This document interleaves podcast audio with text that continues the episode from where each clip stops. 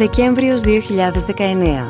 Οι διάλογοι γίνονται δύο ετών και γιορτάζουν στο Fuzz Club μαζί με μια ζωηρή παρέα YouTubers για την εξέλιξη της πλατφόρμας, τη διαμόρφωση της δικής τους φωνής, καθώς και τη θέση της Ελλάδας σε αυτόν τον ιδιαίτερο παράλληλο κόσμο.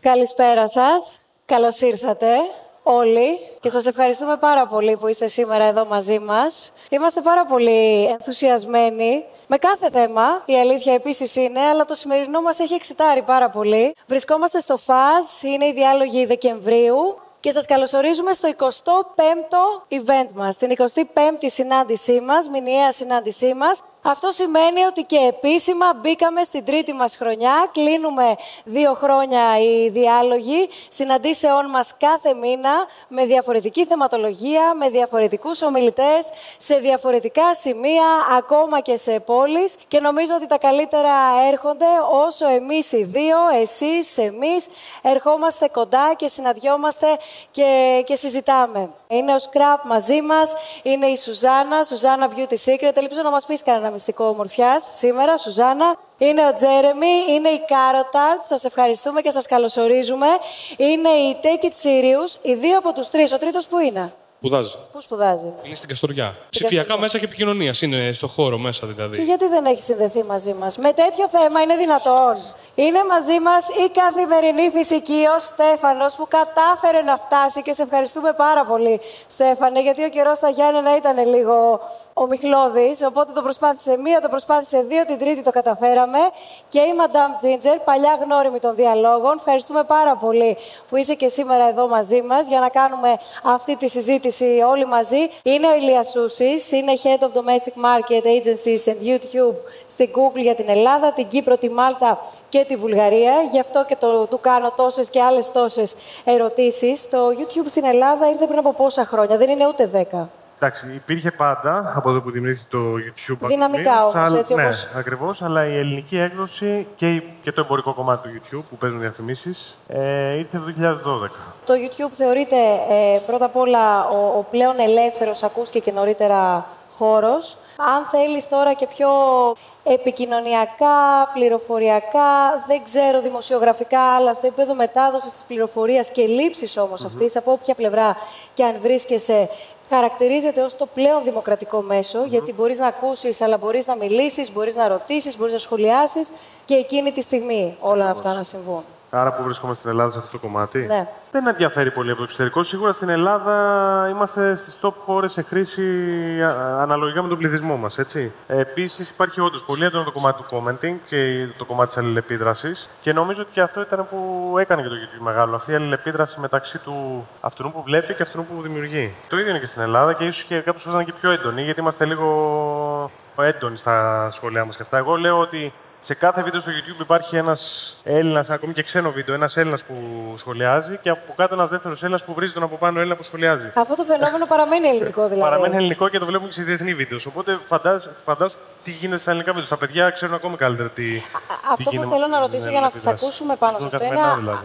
αν σας απογοητεύει αυτό. Δηλαδή, αν πει κανείς ότι ένα αρνητικό σχόλιο αν μη τι άλλο με προβληματίζει και με στενοχωρεί. Ε, εδώ που μιλάμε για τόσο μεγάλη ελευθερία και δημοκρατία ταυτόχρονα, αμεσότητα, θα το πω ίσως το προσεγγίσουμε καλύτερα με αυτή τη λέξη, καταλαβαίνουμε ότι πολύ πιο εύκολα κάποιος μπορεί να αφήσει το σχόλιο του, ενδεχομένως και χωρίς να το έχει σκεφτεί ή ξανασκεφτεί, ή ενδεχομένως χωρίς να έχει αναζητήσει το τι κάνετε ή ποιοι είστε, απλά επειδή εκείνο το δευτερόλεπτο έτυχαν πάρα πολλές συγκυρίες, να το πω και ευγενικά. Σας απογοητεύει αυτό ή είναι κάτι με το οποίο μπορείτε και αναμετριέστε και το διαχειρίζεστε καθημερινά; Ε, καλησπέρα και από εμάς και από μένα και τη Σιλένα. Ε, γενικά δεν μας απογοητεύει. Στην αρχή είναι σίγουρα πολύ δύσκολο. Δηλαδή, όταν θα διαβάσεις το πρώτο αρνητικό σχόλιο χωρίς να έχεις εκτεθεί ποτέ σε δημόσια κριτική, είναι σκληρό και μπορεί αυτό το σχόλιο να μην αφορά κάτι που μπορείς να το διαχειριστείς. Δηλαδή το ότι εγώ έχω κοντά μαλλιά. Έχω κοντά μαλλιά 25 χρόνια, το ξέρω. Άμα μου πεις άντρα με τα κοντά μαλλιά, θα σου πω ναι. Υπάρχουν όμως και θέματα τα οποία δεν είσαι έτοιμος να ακούσει, για τα οποία δεν είσαι έτοιμος να ακούσεις κριτική. Από εκεί και πέρα, μετά από τρία χρόνια και βάλεις στο YouTube και στα social έτσι πιο ενεργά, ε, νομίζω ότι συμβιβάζεσαι με την ιδέα του ότι η ανθρώπινη βλακεία είναι απίθμενη, πραγματικά. Γιατί είτε μπορεί να ανεβάσω εγώ το βίντεο από εδώ και να σχολιάσει από κάτω κάποιος πόσο σε παχαίνει αυτό που φοράς. Δεν έχει ακούσει τίποτα από αυτό που είπες, δεν έχει προσέξει τίποτα, δεν μπήκε στη διαδικασία να κάνει ούτε κάνει μια πρόταση με αρχή, μέση και τέλος. Οπότε πραγματικά δεν με ενδιαφέρει. Και ταυτόχρονα, επειδή μέσα σε όλο το κακό αυτής της αρνητικής ενέργειας και κριτικής Υπάρχουν άνθρωποι που μπορεί να σε δουν και στο δρόμο και να σου πούν δύο λέξεις που είναι ειλικρινείς, ουσιαστικές και μπορεί να είναι και κολακευτικές και όχι. Σε γεμίζουν τόσο πολύ αυτά που από ένα σημείο και μετά δεν ασχολείσαι με τα υπόλοιπα. Λοιπόν, εγώ είμαι η Madame Ginger, αυτό είναι το όνομά μου, το επαγγελματικό, ας το πούμε έτσι, το YouTubeικό όνομά μου. Το δικό μου κανάλι αφορά το φαγητό. Έχει δύο εκπομπές. Κάνω δύο εκπομπές. Στη μία μαγειρεύω και στην άλλη επισκέπτομαι εστιατόρια και καταστήματα εστίασης και προτείνω πού να φάνε αυτοί που. Βλέπεις πώς μαγειρεύουν οι άλλοι. Βλέπω πώς μαγειρεύουν οι άλλοι. Νομίζω αυτό πλέον το απολαμβάνω περισσότερο. και να τρώω αυτά που φτιάχνουν οι άλλοι. Εγώ ξεκίνησα λίγο περίεργα. Σπούδασα δημόσια σχέση και επικοινωνία στην Καστοριά και δούλεψα σε εταιρείες διαφημιστικές για κάποια χρόνια, 6-7. Και μετά αποφάσισα ότι δεν μπορώ άλλο να φεύγω από το γραφείο 10 ώρα τη νύχτα και να μην κάνω τίποτα και να είμαι δυστυχισμένη και να σπουδάσω μαγειρική και να κάνω αυτό που ήθελα, όντως. Οπότε σπούδασα μαγειρική με, με στόχο όμως να γίνω σεφ, να δουλεύω σε εστιατόρια. Αλλά κάπου στην πορεία ανακάλυψα ότι έχουμε χάσει τέλος πάντων κάποιες συνταγές από τη γιαγιά μου και τσαντίστηκα και λέω δεν είναι δυνατόν να χάνουμε τις συνταγές με το χρόνο κτλ. Και ξεκίνησα ένα blog με σκοπό να καταγράψουμε συνταγές. Να καταγράψουμε συνταγές πριν χαθούν στο χρόνο. Κάπως έτσι ξεκίνησε. Οπότε κάποια στιγμή πήγαινε αρκετά καλά, γιατί είχα στήσει και, το είχα στήσει όλο πάνω στη γνώση μου από τις διαφημιστικές και στα contacts μου, το πούμε έτσι. Οπότε πήγαινε αρκετά καλά και σταμάτησα από τα εστιατόρια και πλέον είναι η μόνη δουλειά μου, όσο και αν πάρα πολλοί με ρωτάνε συνέχεια και ποια είναι η πραγματική σου δουλειά μετά το YouTube; Όχι, αυτή είναι η πραγματική μου δουλειά. Οπότε έτσι κάπως... Ε... Και σε αυτή τη δουλειά πόσες ώρες δουλεύεις δηλαδή; Τη μέρα. Ναι.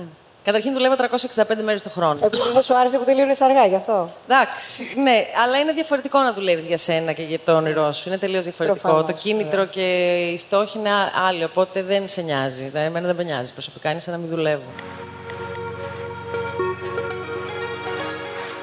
Λοιπόν, εγώ είμαι ο Βαμβάκος Στέφανος, έχω το κανάλι Καθημερινή Φυσική και όπως ε, φαντάζομαι αποκαλύπτει το όνομα, κάνω βίντεο σχετικά με το μακιγιάζ.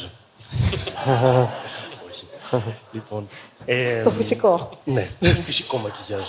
Λοιπόν, ε, το κανάλι ξεκίνησε πριν από περίπου πέντε χρόνια. Ε, εγώ έχω τελειώσει το φυσικό και πάντα ήμουν έτσι λίγο, είχα μια περιέργεια σαν άνθρωπο για το πώς λειτουργεί ο κόσμος, για την επιστήμη και ειδικότερα για τη φυσική που είχα σπουδάσει. Οπότε ήθελα να μοιραστώ κάπως αυτόν τον ενθουσιασμό με τον υπόλοιπο κόσμο. Και είχα και αρκετό ελεύθερο χρόνο τότε, μιας και είχα τελειώσει τις σπουδές μου. Οπότε το ξεκίνησα αυτό πιο πολύ, ξέρετε, έτσι λίγο για να περνάω την ώρα μου, σαν χόμπι. Σε καμία περίπτωση δεν περίμενα ότι θα έχει την απήχηση που είχε. Και η αλήθεια είναι ότι αν πριν από πέντε χρόνια ρωτούσα ένα άτομο ο οποίος ασχολούταν ήδη με το YouTube, είχε τέλος πάντων κάποια χρόνια στην πλατφόρμα, αν τον ρωτούσα ότι ξέρεις τι, έχω αυτή την ιδέα να κάνω αυτό το κανάλι στο YouTube, να το κάνω ή όχι, πιστεύω θα μου έλεγε όχι, σε καμία περίπτωση μην το κάνεις.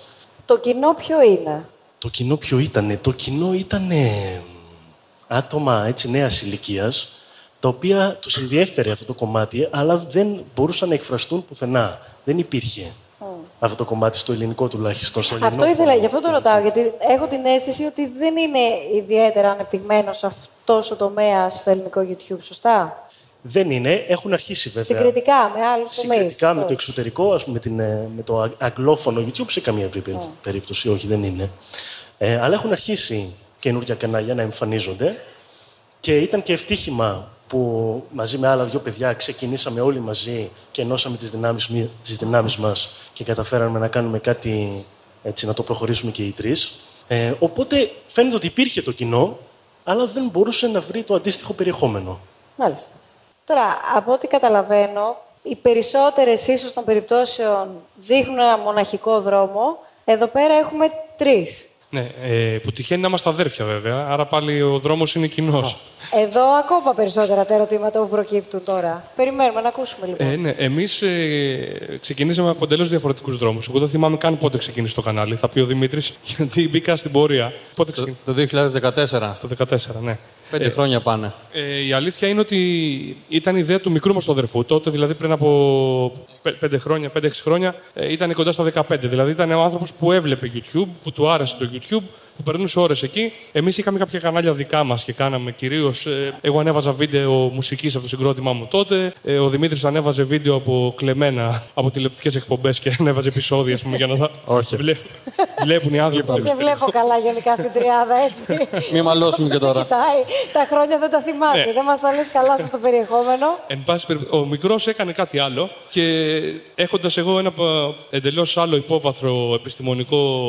Εγώ έχω τελειώσει ωκεανογραφία, έχω κάνει κάποια μεταπτυχιακά αλλού. Ε, αναζήτησα το, δο- το δρόμο μου εκεί τον επαγγελματικό. Τον έπιασα κάποια στιγμή στο εξωτερικό. Όταν χρειάστηκε να γυρίσω στην Ελλάδα, δεν πήγαν τα πράγματα έτσι όπως ήθελα. Και ακολούθησα αυτή την τρέλα των αδερφών μου. Η οποία ξεκίνησε καθαρά σαν χόμπι, συνεχίζεται νομίζω ακόμα και τώρα σαν χόμπι. Αυτό είναι το βασικό μας κίνητρο. Να είμαστε αυθόρμητοι, να το κάνουμε σαν χόμπι και να μπορούμε να το εξελίσσουμε όσο, όσο πάει.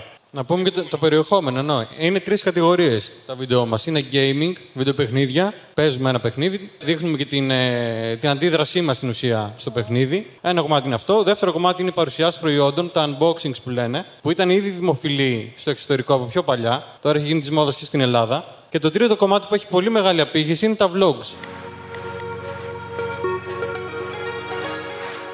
Έχει ενδιαφέρον βέβαια να ρωτήσω σε αυτό το σημείο πριν ακούσουμε και τους Carrot Arts ποιο είναι το χρονοδιάγραμμα αντίστοιχα του YouTube; Δηλαδή, σήμερα βρισκόμαστε εδώ, αλλά αύριο πού βρίσκεται το YouTube; Εντάξει, σίγουρα τα τελευταία χρόνια έχει σπάσει λίγο. Δηλαδή, από την άποψη του ότι έχει χωριστεί σε ενδιαφέροντα. Βγήκε το YouTube Gaming, ε, το YouTube Music, κάποια υπό apps τα οποία κάπως προσπάθησε λίγο να ξεχωρίσει τις διαφορετικές κατηγορίες ενδιαφέροντος. Παρ' όλα αυτά παραμένει ότι είναι μια πλατφόρμα που βασίζεται κυρίως στους creators και στα βίντεος που ανεβάζουν οι creators.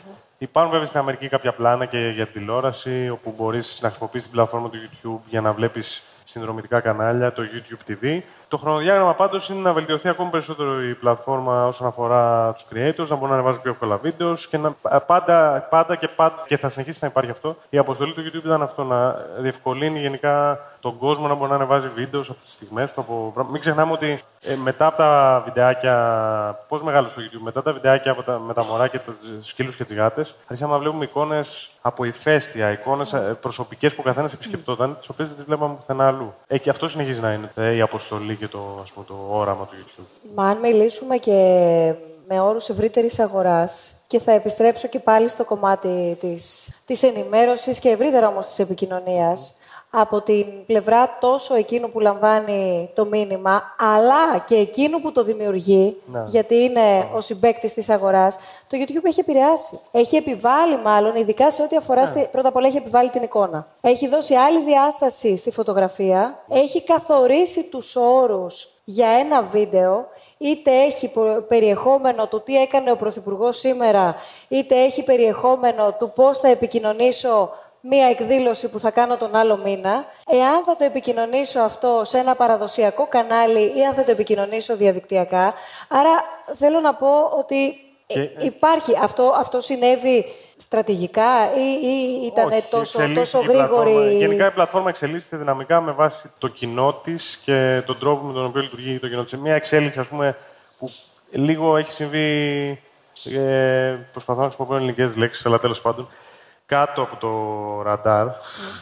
Ε, ήταν ότι έχει μετατραπεί σε ένα προσωπικό βοηθό, μια πλατφόρμα μάθησης με την έννοια, εντάξει, μπορεί να είναι μάθηση το ότι πώς να φτιάξω air condition στο σπίτι μου με παγάκια, έω ε, πώς να πλύνω το μωρό μου, πώς να αλλάξω το μωρό μου, πράγματα, πώς να κάνω ότι το how to που λέμε. Για συστηθείτε μας. Λοιπόν, εγώ είμαι η Σιλένα και αυτός εδώ που είπε πριν είναι ο Αλέξανδρος. Είμαστε Carotards. Ξεκινήσαμε το YouTube το 2016. Δεν είμαι σίγουρη γιατί το ξεκινήσαμε, για να είμαι ειλικρινής. Γιατί έβλεπα εγώ YouTube και τη λέω, έλα ρε, εσύ να το κάνουμε κι εμείς. Και μου λέει. Τι ο- έβλεπες και τι να κάνετε; Εγώ έβλεπα beauty. ε, και τη λέω, έλα να κάνουμε κι εμείς κάτι. Και συνδυαστικά αυτό έκατσε με στιγμές πολύ ωραίες που λέγαμε να είχαμε μια κάμερα να το είχαμε γράψει τώρα αυτό σε διακοπές και σε τέτοιες φάσεις. Εντάξει, στην αρχή η Λένα έλεγε όχι, γιατί ήθελε να κάνει άλλα πράγματα στη ζωή της. Ναι, είναι λίγο περίεργο το πώς το φέρνει, πώς τα φέρνει η ζωή. Δηλαδή, δεν ξέρω και από τα υπόλοιπα παιδιά πόσοι κάνουν κάτι σχετικό με τις σπουδές τους. Εμείς δεν κάνουμε κάτι σχετικό με τις σπουδές μας. Ο Αλέξανδρος έχει τελειώσει πολιτικές επιστήμες, εγώ έχω τελειώσει υποκριτική. Πριν πέντε χρόνια, αν μου λέγανε τι θα κάνεις στα 25, δεν θα σκεφτόμουν αυτό που κάνω τώρα. Το περιεχόμενο όμως βασικά έχει να κάνει με το τι θα έλεγες με τον καλύτερό σου φίλο, από το πιο χαζό μέχρι το πιο σοβαρό. Και αυτό μας δίνει μια πολύ μεγάλη γκάμα θεμάτων, το οποίο εμένα προσωπικά με διασκεδάζει πάρα πολύ. Αλλά έχει πολύ πλάκα γιατί είπατε για τα 6-7 λεπτά παραμονής και νομίζω το... Το βίντεο που παίζει από πάνω είναι 55 λεπτά από μία εβδομάδα στο Λονδίνο. Δηλαδή, Ωραία. ευτυχώς που δεν κάτσαμε παραπάνω, γιατί δεν θα ανέβαινε ποτέ αυτό το βίντεο. Δυσκολευόμαστε πάρα πολύ να μιλήσουμε λίγο, είναι η αλήθεια, στα βίντεο. Και στην αρχή ήμασταν πάρα πολύ αγχωμένοι για το αν το κοινό θα καθόταν σε ένα βίντεο το οποίο είναι 20 λεπτά ή μισή ώρα. Στην αρχή έβαζε όριο, έλεγε κάτω από 15 αυτό. Και τώρα βγαίνει 29 λεπτά και μου λέει: Εντάξει, 29 λεπτά το πήγα, το αφήνω. ναι, μικρό είναι. Τζέρεμι. Εγώ θα ήθελα να αναφερθώ αρχικά στην, ε, στο πρώτο ερώτημα, στην ε, γλώσσα επικοινωνίας. Κάθε creator, είτε συνειδητά είτε ασυνείδητα, επικοινωνεί με κάποιο τρόπο με το κοινό του. Ε, οπότε εκεί ορ- είναι σαν να ορίζεις μια γλώσσα επικοινωνίας προς το κοινό που σε βλέπει και από εκεί και ύστερα το πώς το μεταφράζει ο άλλος αυτό που εσύ επικοινωνείς μπορεί να είναι διαφορετικό στον κάθε άνθρωπο. Από την άλλη, το YouTube έχει και αυτό μια γλώσσα επικοινωνίας που είναι διαφορετική σε σχέση με την τηλεόραση και το ραδιόφωνο και χαρακτηρίζεται από την αμεσότητα, γιατί το κοινό μπορεί να επικοινωνήσει απευθείας με τον ε, δημιουργό, να γράψει comment, να του στείλει μήνυμα, οτιδήποτε. Εμένα το κανάλι μου κινείται γύρω από την κομμωδία, τον κινηματογράφο, το filmmaking γενικότερα και το σχολιασμό. Δηλαδή, θα κάνω και sketch, θα κάνω και σχολιασμό πάνω σε βίντεο κωμικό και γενικότερα κάτι που θεωρώ ενδιαφέρον και χρήσιμο για την εποχή που διανύουμε. Σουζάνα. Εγώ λοιπόν είμαι η Σουζάνα. Το κανάλι μου ονομάζεται Σουζάνας Beauty Secrets και ξεκίνησα εντελώς διαφορετικά από όλους, γιατί είμαι δημοσιογράφος. Ξεκίνησα σαν beauty editor σε περιοδικά, τηλεόραση, σε όλα τα παραδοσιακά μέσα και κατέληξα κάπως περίεργα στο YouTube, γιατί δεν ήμουν χρήστη του YouTube, δεν έβλεπα YouTube. Το χρησιμοποιούσα μόνο για να ακούσω μουσική. Όταν ξεκίνησα να το χρησιμοποιώ για. Πότε; Δεν πάνε και πολλά χρόνια, αλλά είναι 4-5. Δεν έβλεπα όμως YouTube ε, σαν. Δεν το παρακολουθούσες. Δεν το παρακολουθούσα τότε όταν ξεκίνησα. Και το πρώτο μου βίντεο, επειδή έγραφα σε ένα γυναικείο site, εννοείται για ομορφιά, είχα τα προϊόντα μπροστά μου και λέω: Α ανοίξω την κάμερα του κινητού μου, να πάρω ένα βίντεο, αυτά που γράφω, να τα δείξω κιόλας, γιατί ήταν κάτι πολύ ιδιαίτερα προϊόντα που η εικόνα ήταν χίλιες λέξεις. Οπότε λοιπόν άνοιξα το κινητό μου, λάθος κιόλας, το είχα τοποθετημένο, έβαλα μία λάμπα από πάνω μου. Πώς είναι το λάθος, συγγνώμη; Δεν ήταν ε, οριζόντια, ήταν κάθετα. Οπότε Ναι. έτσι όπως ανέβηκε είχε κενά δεξιά και αριστερά Ναι. μαύρο. Ε, άνοιξα λοιπόν την κάμερα, την έβαλα. Έβαλα το λαμπατέρ πίσω μου, για κάποιο λόγο πίσω μου, δεν ξέρω γιατί το είχα κάνει αυτό. Άνοιξα το κουτάκι που είχα μέσα στα προϊόντα για τα οποία ήδη είχα γράψει βέβαια και ξεκίνησα να μιλάω, να μιλάω, να μιλάω. Δεν ήξερα να κάνω μοντάζ, είχα μάθει στη σχολή κάτι πολύ βασικά πράγματα. Οπότε δεν θα το έκοβα κιόλας αυτό το βίντεο, απλά το ανέβασα στην πλατφόρμα για να το αποθηκεύσω. Και μετά να το χρησιμοποιήσω, να χρησιμοποιήσω το link έτσι ώστε να το βάλω στο site που δούλευα. Μια εβδομάδα μετά βλέπω ότι αυτό το βίντεο το έχουν δει πολλοί άνθρωποι. Ότι συνειδητοποίησα ότι είναι ο subscriber, δεν ήξερα. Είδα πάνω subscribers και είδα χίλιοι. Τώρα αυτό καλά έχει πάει μάλλον. Μάλλον αρέσει. Ε, πέρασε λίγος καιρός, ξανά έκανα τέτοια βιντεάκια και κατέληξα να είναι η βασική μου δουλειά. Η, βασική Η μου μετάβαση αγάπη. πώς ήταν; Θέλω να πω ότι ήσουν τόσα χρόνια σε ένα περιβάλλον επαγγελματικό πάρα πολύ συγκεκριμένο, χωρίς να έχεις καμία σχέση, όπως μας είπες και μας περιέγραψες, με το YouTube. Ε, Πώς πήρες αυτό το επειδή ρίσκο; Είμαι digital παιδί, ξεκίνησα πριν 10 χρόνια να δουλεύω, οπότε δούλευα στο περιοδικό L και τότε χτίζανε το site τους. Οπότε βοήθησα στη δημιουργία του site. Ήξερα τι σημαίνει digital ε, περιεχόμενο. Ναι. Καταλάβαμε μέχρι τώρα ότι είναι μια δουλειά, γιατί είναι μια δουλειά, η ποικιλία του περιεχομένου που υπάρχει, που είμαστε πιο μπροστά, που ακολουθούμε ως χώρα εννοώ διεθνώς μέσω του, του YouTube, αλλά να μπορέσουμε να καταλάβουμε και πώς πληρώνεται ο επαγγελματίας του YouTube. Ανεβάζω εγώ ένα βιντεάκι στο YouTube, αλλά κάποια στιγμή πάω να είμαι ο ερασιτέχνης και σιγά σιγά αρχίζω και το καλλιεργώ, το εξελίσσω, το προχωρώ. Πώς πληρώνομαι; Γενικότερα, ανεβάζεις ένα βιντεάκι στο YouTube Ε, από κάποια νούμερα και πάνω μπορείς να επιλέξεις κατά πόσο θες να παίζουν διαφημίσεις στο βίντεο σου ή όχι. Αυτός είναι ο τρόπος χρέος. Η Google βάζει διαφημίσεις και μετά υπάρχει ένας διαμοιρασμό εσόδου, εσόδου μεταξύ της Google και του εκάστοτε YouTuber. Φυσικά μετά, όσο μεγαλώνει το κανάλι των ε, YouTubers, παίζουν και χορηγίες, product placements, τα οποία φυσικά πρέπει να τα βρουν τα παιδιά δεν τα φέρνει η Google. Η Google βάζει αυτή τη διαφήμιση, οπότε αυτοματοποιημένα μπορεί να κάποιος να βγάλει ένα έσοδο, το οποίο φυσικά ποικίλει από χώρα σε χώρα και από YouTuber σε YouTuber, ανάλογα με τα νούμερα πάντα, έτσι. Μάλιστα. Σκραπ, Γεια σου. γεια σου. Εγώ το πρώτο βίντεο το ανέβασα στο YouTube το 2009 και είχα, αν θυμάμαι καλά, ήταν ένα τραγούδι του Τους και εγώ ήμουν με ένα σκουφάκι και το ράπαρα, χωρίς να το λέω απλά με τα χείλια μου. Ήμουνα νομίζω ή 9 ή 10 χρονών. Έκανα πολλές προσπάθειες να γίνω YouTuber μέχρι να καταφέρω. Έχω κάνει τέσσερα κανάλια. Κάποια στιγμή είχα κάνει ένα κανάλι, το θυμάστε, μια εφαρμογή τότε που είχαν αρχίσει τα smartphones, το Talking Tom, που ήταν μια γατούλα που τη μίλαγες, σου λέγε αυτό που έλεγες, αλλά με λίγο πιο ψηλή φωνή και για κάποιο λόγο η τεχνολογία μέχρι εκεί πήγαινε τότε. Και ήταν το πιο super fun πράγμα που, που υπήρχε. Ανέβαζα τέτοια βιντεάκια που απλά έλεγα τα δικά μου, ξέρω εγώ, σε αυτή τη γάτα, αυτή τα έλεγε πίσω και τα ανέβαζα στο YouTube. Είχα καταφέρει, νομίζω, δεν θυμάμαι τώρα ακριβώς τις προβολές, αλλά μου είχε κάνει εντύπωση γιατί το βλέπαν πάρα πολύ από εξωτερικό. Τώρα, εγώ 11 χρονών. Είχε μαζέψει, ξέρω εγώ, 10.000 προβολές το 2010. Το 12 είχα σταματήσει τότε, το 10. Ξανάρχισα το 12 όταν είπε, ε, όπως είπε ο κ. Σούσης, όταν, άρχισαν, ε, όταν εντάχθηκαν τα MCN στο YouTube, δηλαδή το να μπορείς να πληρώνεσαι, είπα πάμε, πάμε, βγάλουμε λεφτά. 13 χρονών Στέφανος. Και μ, τα τελευταία χρόνια αποχωρώ, ας πούμε, από το χώρο. Δηλαδή και από πας. Άνοιξα ένα δικό μου brand, όπου, κάτι που κάνουν πάρα πολύ στο εξωτερικό. Ε, το κάνουν και δειλά-δειλά στην Ελλάδα. Ε, YouTubers κάντε το. Είναι φοβερή επένδυση. Άνοιξα μια εταιρεία ρούχων και μέσα από μ, μια νεανική εταιρεία ρούχων, δηλαδή κάτι το οποίο θα το φόραγε, ας πούμε, ένας έφηβος, ένα, ένας νέος. Και επειδή ακριβώς είχα και το, το κοινό που είχα στο YouTube, πέτυχε. Μέσα από αυτό, ας πούμε, μεγάλωσε και αυτό σαν, ε, σαν brand και υπάρχει και αυτή η αλληλεπίδραση τώρα, ας πούμε, brand και content creator. Από τη μία πρέπει να υπάρχει μια λογική το ότι μπορεί κάποια εταιρεία που έχει διαφημίσει στο δικό μου βίντεο να μην θέλει να ταυτιστεί με ένα περιεχόμενο το οποίο είναι να έχει κάποιο υβριστικό κομμάτι ή να έχει κάτι πιο ακραίο κτλ. Παρ' όλα αυτά, στην προσπάθειά του ο αλγόριθμος να προστατέψει όλο αυτό το πράγμα, κάνει πολύ μεγάλα λάθη, τα οποία υποτίθεται ότι ελέγχονται manually, αλλά δεν ελέγχονται manually. Διαψεύστε με.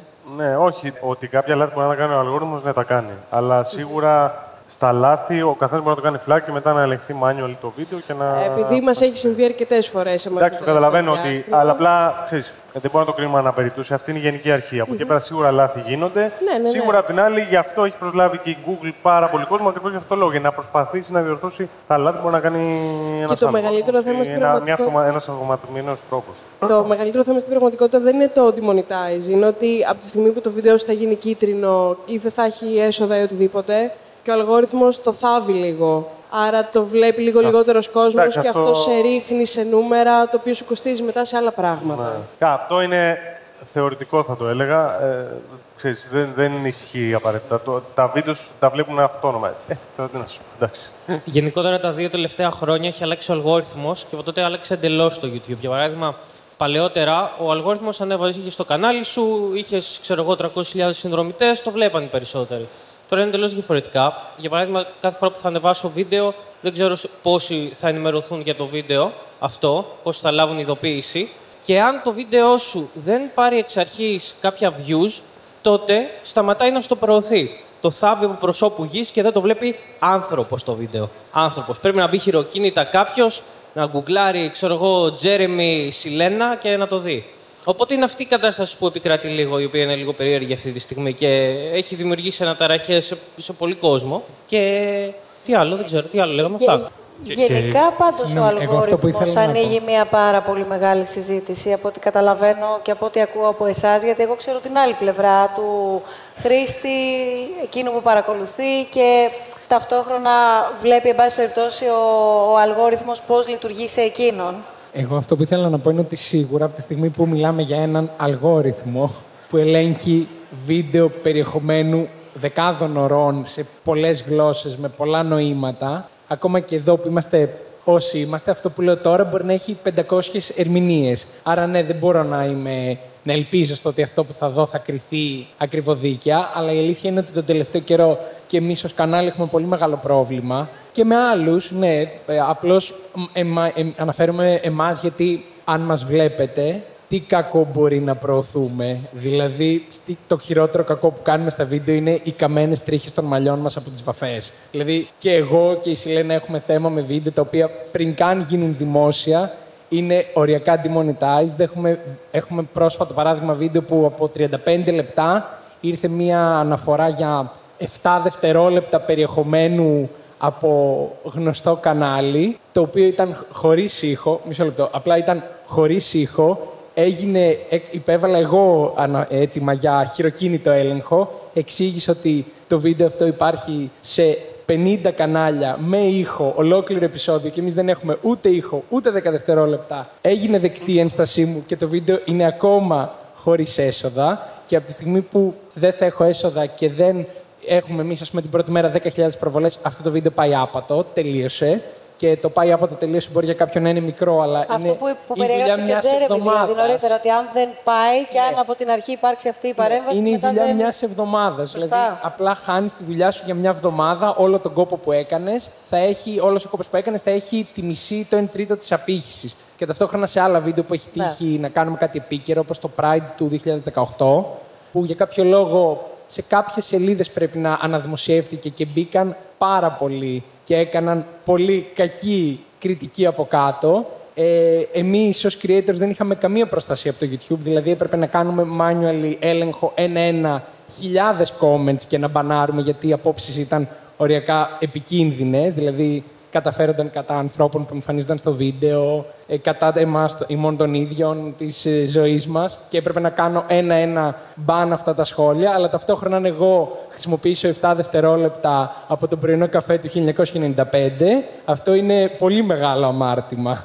Ε, είναι Πώς βασισμένο σε πραγματικά γεγονότα. Αυτό; Απασχολεί πρώτα απ' όλα αυτό το οποίο ακούμε και αυτό το οποίο περιγράφεται το YouTube; Το hate speech, λέτε; Ε, τώρα δεν ξέρω πώς Γιατί ακριβώς. περιγράφονται πολλά πράγματα. Λέγεται αυτό το οποίο περιγράφω. Εννοείται απασχολεί και φυσικά το YouTube έχει αυτό προσπαθεί να κάνει. Προσπαθεί να λίγο να το λύσει αυτό το θέμα και προσπαθεί να. Τι να σου πω τώρα, δεν μπορώ να πιάσω την κάθε περίπτωση ξεχωριστή. γιατί... μα, μα προφανώς δεν είναι το ερώτημα αυτό. Το Σαφώς. ερώτημα είναι εφόσον τουλάχιστον από το δείγμα των επαγγελματιών που βρίσκονται Σαφώς, εδώ, όλοι συμφωνούν μεταξύ μεγα... τους μια σε ένα πάρα πολύ εξειδικευμένο ναι. θέμα. Το ερώτημα προκύπτει είναι αν αυτό απασχολεί το YouTube και αν θέλει να το αντιμετωπίσει. Σαφώς και υπάρχουν πολλές εξελίξεις παγκοσμίως, πολλές ανακοινώσεις από το YouTube πώς αντιμετωπίζει το συγκεκριμένο θέμα. Ξέρετε ότι εδώ πέρα έχει αναπτυχθεί μια πάρα πολύ ισχυρή αντίθετη γνώμη ως προς το ρόλο και τον τρόπο που ο αλγόριθμος επηρεάζει εμάς ως χρήστες, ως προς αυτό το οποίο βλέπουμε, αν είναι σίγουρα κοντινό και παρεμφερές του περιεχομένου που εμείς σε άλλες δεδομένες ναι, στιγμές ναι. έχουμε συλλέξει ή αν εδώ πέρα υπάρχει μία μεθόδευση. Και επιστρέφω και στο κομμάτι της πολιτικής, γιατί εδώ πέρα ε, έχουμε δει και υποστηρικτές να, να λένε ότι η επιρροή και η παρέμβαση είναι τόσο στοχευμένη και ναι, στρατηγικά δομημένη, ώστε να επηρεάζει ακόμα και τη συμπεριφορά μας, όχι των Ελλήνων. Δεν έχουμε φτάσει σε αυτό το σημείο. Θέλω να πω ότι αυτή η συζήτηση στο εξωτερικό έχει αναπτυχθεί, ναι. ακόμα και στην επιλογή που θα κάνουμε φτάνοντας στην κάλπη. Καλά. Σίγουρα δεν υπάρχει μεθόδευση στο τι, προ, ε, τι περιεχόμενο ε, προτείνεται κτλ. Έτσι. Και ειδικά ε, προφανώς αναφέρεστε στην περίπτωση του Cambridge Analytica και όλο αυτό που ναι. έγινε με το Facebook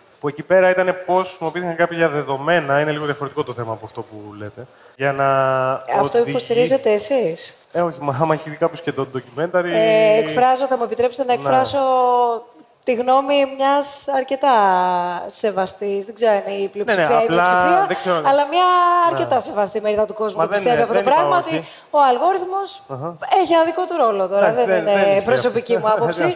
Σας ρωτώ, μου απαντάτε από εκεί πέρα. Ναι, δεν μου άφησα να ολοκληρώσω γι' αυτό.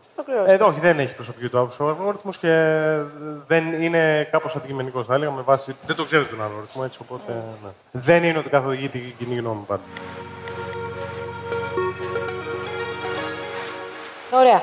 Όταν μας ήρθε η ιδέα να κάνουμε αυτή τη συζήτηση, ε, ήμασταν μεταξύ μας, το συζητούσαμε πέρα από την ομάδα με φίλους μας, με το περιβάλλον μας, με ανθρώπους που μπορεί να έχουμε και να έχουν εκείνοι λιγότερη περισσότερη σχέση σίγουρα από εμάς. Μας ενδιέφερε πάρα πολύ και μας λέγανε, ναι, εντάξει τώρα, και άμα καταφέρετε να βρείτε και με αυτόν και με εκείνον και θα σας ζητήσει, λέω, ό,τι ακούγεται, έτσι. Είστε εδώ για να απαντήσετε σε αυτό. Ε, και θα ζητήσουν να πληρωθούν και μα λέω, ρε παιδιά, γιατί να συζητήσουν να πληρωθούν για κάτι που θα συζητήσουμε; Και άμα τους βρείτε τους ίδιους ή αν θα βρείτε τους μάνατζερ ή οτιδήποτε. Εγώ οφείλω να ομολογήσω πριν απαντήσετε ότι για όλους εσάς όχι απλά σας βρήκαμε απευθείας, αλλά ήταν και άψογη η συνεργασία όλο τον προηγούμενο μήνα μέχρι να φτάσουμε στο σήμερα. Γενικά υπάρχει μια παρανόηση σχετικά με το τι μπορεί κάποιος να ζητήσει από έναν creator δωρεάν για να έρθω και σε αυτό Τι που μπορεί είπες; να ζητήσει; Τίποτα. Γιατί εδώ που είμαστε τώρα Ναι. είναι πολύ συγκεκριμένος ο στόχος του event.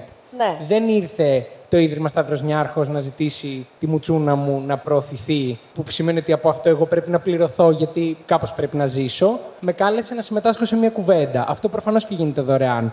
Όλα τα υπόλοιπα και από τη στιγμή που θα έρθει ο όποιος πελάτης και θα έχει συγκεκριμένες απαιτήσεις, εννοείται ότι αυτό συνεπάγεται κάποια κοστολόγηση από τη μεριά μας και αμοιβή. Οπότε, γενικά, ναι, υπάρχει η νοοτροπία ότι α, αυτός για, όλη- για κάθε φωτογραφία που βγάζει πληρώνεται. Που μεταξύ μας, όχι, δεν πληρώνεται για κάθε φωτογραφία που βγάζει. Αλλά για κάθε τι που είναι επαγγελματικό και έχει όρους και συμφωνίες, πρέπει να συνειδητοποιήσουμε όλοι και το όνομά του, ναι, και το πρόσωπό του. Πρέπει να συνειδητοποιήσουμε ότι ναι, πρέπει να πληρώνεται. Γιατί αυτό το βίντεο που θα κάνω εγώ με την εταιρεία για τα μπουκάλια ή το φαγητό θα υπάρχει για πάντα ή μέχρι να επιλέξω εγώ να το κατεβάσω κάπου εκεί έξω και θα διαφημίζει εσένα, εμένα, κάποιον. Άρα, εγώ γιατί να το κάνω δωρεάν και εσύ να εισπράττεις αυτό; Πρέπει να μοιραστούμε τα χρήματα. Νιώθω τόση ώρα και το σκέφτομαι τόση ώρα. Νιώθω τόση ώρα ότι ακόμα προσπαθούμε να πείσουμε ότι αυτό που κάνουμε είναι δουλειά και ότι πρέπει να πληρωνόμαστε γι' αυτό και να κάνουμε τη δουλειά μας. Παρ' όλα αυτά, να πω ότι ναι, έρχονται σε εμάς γιατί είμαστε αυτοί που είμαστε.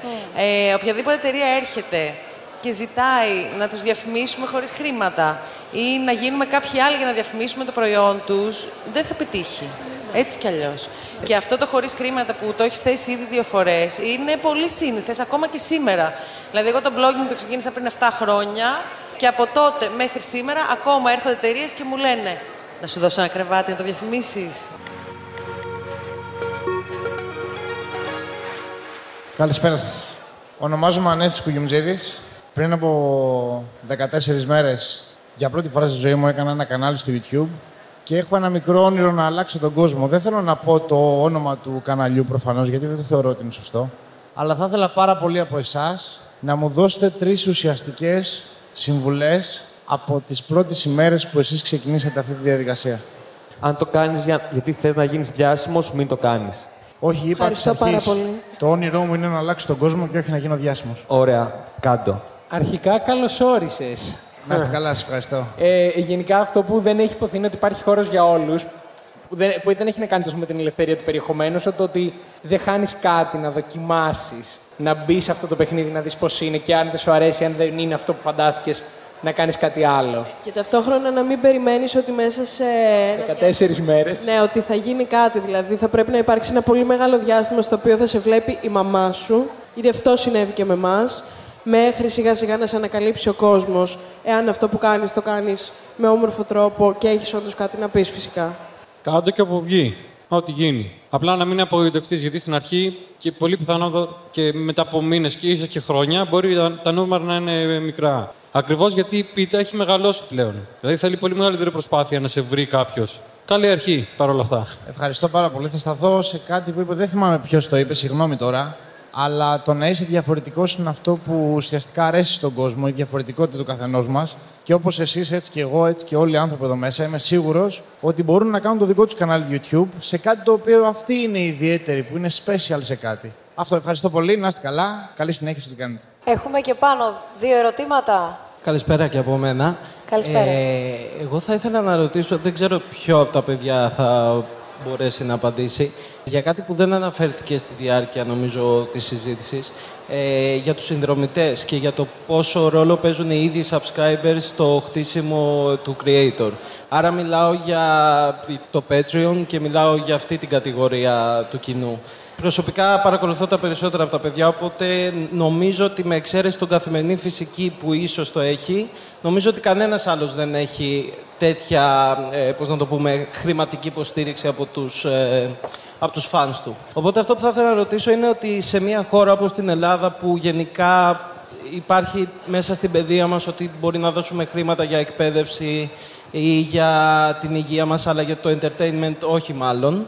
Πώς βλέπουν αυτό το κομμάτι, έχουν, ε, σχεδιάζουν να το προχωρήσουν, να το κάνουν, ε, να ανοίξουν για παράδειγμα ένα λογαριασμό Patreon κτλ.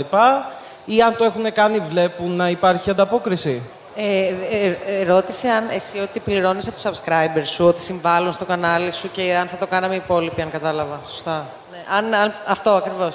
Εγώ δεν το ήξερα καν ότι μπορεί να συμβεί αυτό, να σας πω την αλήθεια. Καλησπέρα. Οπότε, γεια σας. Καλησπέρα. Παιδιά, δεν, είμαι, δεν, είμαι, δεν τα Ε, ξέρω τόσο πολύ καλά. νομίζω αυτά. ότι- Όντως. Ναι, βασικά Α. ε, για να μην το παίζουμε ότι τα ξέρουμε όλα, εμείς το έχουμε κάνει μία φορά σε ένα YouTube Live που απλά είπαμε ότι όποιος προαιρείται μπορεί να συμμετάσχει και να βάλει τη μικρή του συνεισφορά. Το οποίο εννοείται ότι αυτό δεν υπάρχει ούτε όριο, ούτε χρειάζεται να βάλεις. Μπορείς να βάλεις και μισό ευρώ, ξέρω εγώ, και ό,τι πόσο κρίνεις εσύ ότι σου περισσεύει και θέλεις να στηρίξεις τον creator. Ε, την πρώτη φορά το αποτέλεσμα σε εμάς ήταν κάπως εντυπωσιακό, γιατί δεν περιμένεις ότι άμα πεις αν εκτιμάτε τη δουλειά μου, βοηθήστε, νομίζεις ότι θα σε αγνοήσουν, γιατί δωρεάν το βλέπουν, δωρεάν είναι η φιλοσοφία σε ένα μεγάλο βαθμό και λειτουργήσε. Τώρα, νομίζω ότι αν πεις απλά δώστε μου χρήματα χωρίς να δείξεις ότι εγώ αυτά θα τα αξιοποιήσω σε κάτι, δηλαδή φαντάζομαι ότι ο καθημερινή φυσική, συγγνώμη που δεν γνωρίζω το προσωπικό σου όνομα, ο Στέφανος, αν χρειάζεται κάποιον πολύ ακριβό εξοπλισμό για τα βίντεο του ή κάποια άλλη υποδομή, ενώ εγώ με τη Σιλένα θέλουμε μια πολυθρόνα, μου φαίνεται πολύ λογικό να το ζητήσει. Απλά όντως στην Ελλάδα είτε είναι θέατρο είτε είναι μια πλατφόρμα σαν το Netflix, σαν το YouTube, δυσκολευόμαστε να πούμε θα πληρώσω. Μάλλον θα πούμε έχεις τους κωδικούς να μπω κι εγώ. Ε, γεια σας και από μένα. Είναι λίγο άσχετη η ερώτηση με αυτά που έχουμε πει ως τώρα. Ε, σχετίζεται με το YouTube σε σχέση με τη τηλεόραση. Και αυτό που στην ουσία θέλω να ρωτήσω είναι το εξής. Τελευταία έχω παρατηρήσει ότι τείνουν σε εκπομπές να καλούν κόσμο από το ίντερνετ, από το YouTube συγκεκριμένα. Και θέλω να ρωτήσω πώς το βλέπετε εσείς αυτό, ότι αχ τι ωραία, αναγνωρίζετε την προσπάθειά μας και μας αποδέχεται αυτό το μέσο ή ότι πάνε να κλέψουν εντός εισαγωγικών λίγο από το κοινό μας στην προσπάθεια να απευθυνθούν σε πιο νεανικά κοινά; Πολύ ωραία ερώτηση. Εγώ, Πολύ εγώ θα ωραία σας πω κάτι που είναι και χιουμοριστικό κάπως. Κάναμε μία διαφήμιση για ένα τοπικό μέσο, τηλ- ε, μία εκπομπή τηλεοπτική στο, στο Βόλο. Κάναμε μία διαφήμιση. Και το ίδιο η γιαγιά μας και λέει: Α, σας είδα λέει, στην τηλεόραση. Έπαιρνε τηλέφωνα, μας έδινε συγχαρητήρια και την εκπομπή της συγκεκριμένης στο Βόλο μπορεί να τη βλέπουν ας πούμε, 500 άτομα. Και την ίδια μέρα να είχαμε ανεβάσει βίντεο το οποίο έκανε 150.000 προβολές στο YouTube. Κάπως έτσι είναι. Σας ευχαριστώ πάρα πολύ και σας ευχαριστούμε όλοι πάρα πολύ που ήσασταν μαζί μας. Ευχαριστούμε πάρα πολύ, Ηλία, που ήσουν και, σήμερα, και εσύ σήμερα εδώ μαζί μας.